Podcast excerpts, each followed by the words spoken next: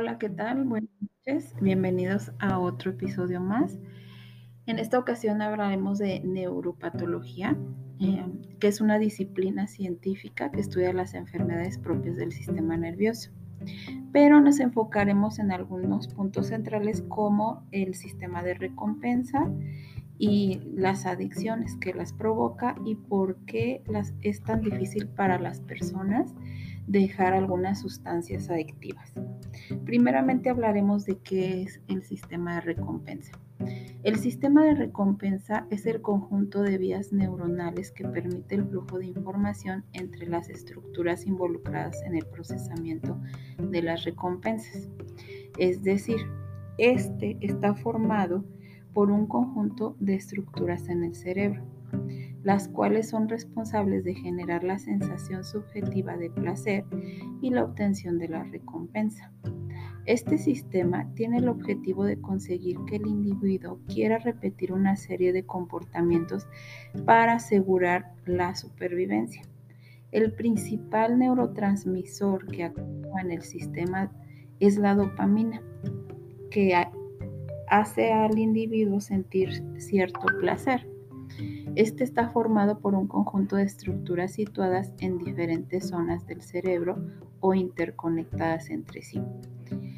¿Qué es la motivación? La motivación tiene un papel imprescindible en el sistema de recompensa. Se puede definir como la activación y la dirección del comportamiento de un animal o persona hacia una recompensa a un objetivo determinado. Antes de disfrutar de la recompensa, el individuo debe sentirse motivado a realizar acciones que tiene como finalidad la obtención de la misma. Este es un proceso interno que mueve a la persona a realizar unas u otras conductas según los deseos o necesidades que tenga. El individuo tomará una u otras decisiones según se le acerquen o le alejen a la recompensa que desea obtener y hacia la cual se siente motivado. Por tanto, la motivación se encuentra, se encuentra, presente en las elecciones que toma el individuo diariamente y esto puede ser respecto a la comida, el trabajo, la preferencia sexual o incluso las sustancias adictivas.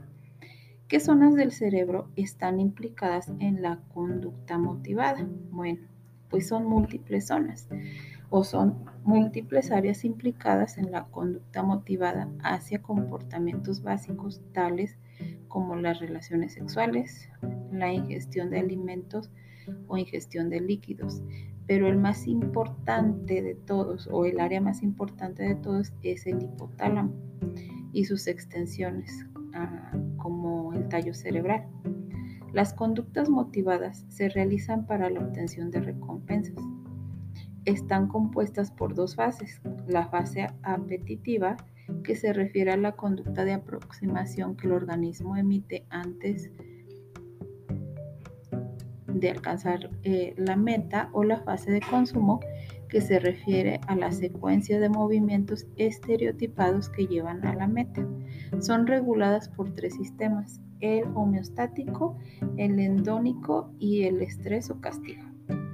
Para que un sujeto sea diagnosticado con trastorno por consumo de sustancias, debe manifestar tres de los siguientes criterios diagnósticos consumo riesgoso, problemas sociales o personales relacionados con el consumo, abandonar actividades que son ajenas al consumo de la droga, tolerancia a los efectos de la droga, síndrome de abstinencia cuando interrumpe el consumo de la misma, consumir grandes cantidades de la droga por largos periodos, intentos fallidos de abandonar el uso, utilizar mucho tiempo del día consumiendo la droga de abuso o en actividades relacionadas con el consumo, presentar problemas físicos o psicológicos relacionados con el consumo, renunciar a otras actividades por consumir droga y sentir un fuerte deseo por consumirla.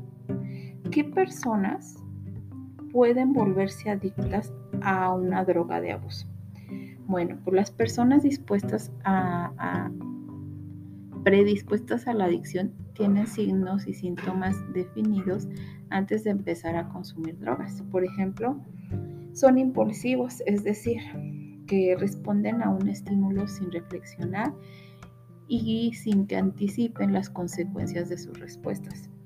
Tienen dificultad para establecer y seguir planes, así como una actitud de urgencia y conductas autolesivas de no suicidas. Sentir placer cuando llevamos a cabo conductas que son criticadas para nuestra existencia nos motiva a repetirlas. Entonces el placer se produce porque disponemos de un sistema cerebral que nos permite experimentarlo. Ah, la adicción o dependencia a sustancias es un problema mundial, pero limitada a un tipo de población. Sin embargo, es un problema que preocupa a un porcentaje alto de proveedores de la salud y algunos usuarios que han sufrido consecuencias adversas de esta enfermedad. Por ello, los mecanismos cerebrales involucrados en la vulnerabilidad de, las adicciones es crucial. La falta de integridad y la relación desventajosa del individuo con el medio ambiente. Asimismo, eh, en el sistema de motivación y recompensa puede ser parte de estos mecanismos que se alteran. Conocer a detalle estos mecanismos nos permitirá plantearnos estrategias que nos faciliten identificar a los individuos vulnerables al TCC y generar herramientas farmacológicas, terapias conductuales que nos permitan prevenir las adicciones o rehabilitar a pacientes cuando éste lo soliciten en nuestra área de trabajo profesional como docentes nos permitirá identificar eh, a posibles eh, personas vulnerables a tipo de sustancias o también ah, identificar a alumnos que ya son este, propensos o que ya están dentro de una adicción y nos permitirá eh, apoyarlo de alguna manera o hablar con padres de familia para que ellos estén conscientes de las conductas que está teniendo.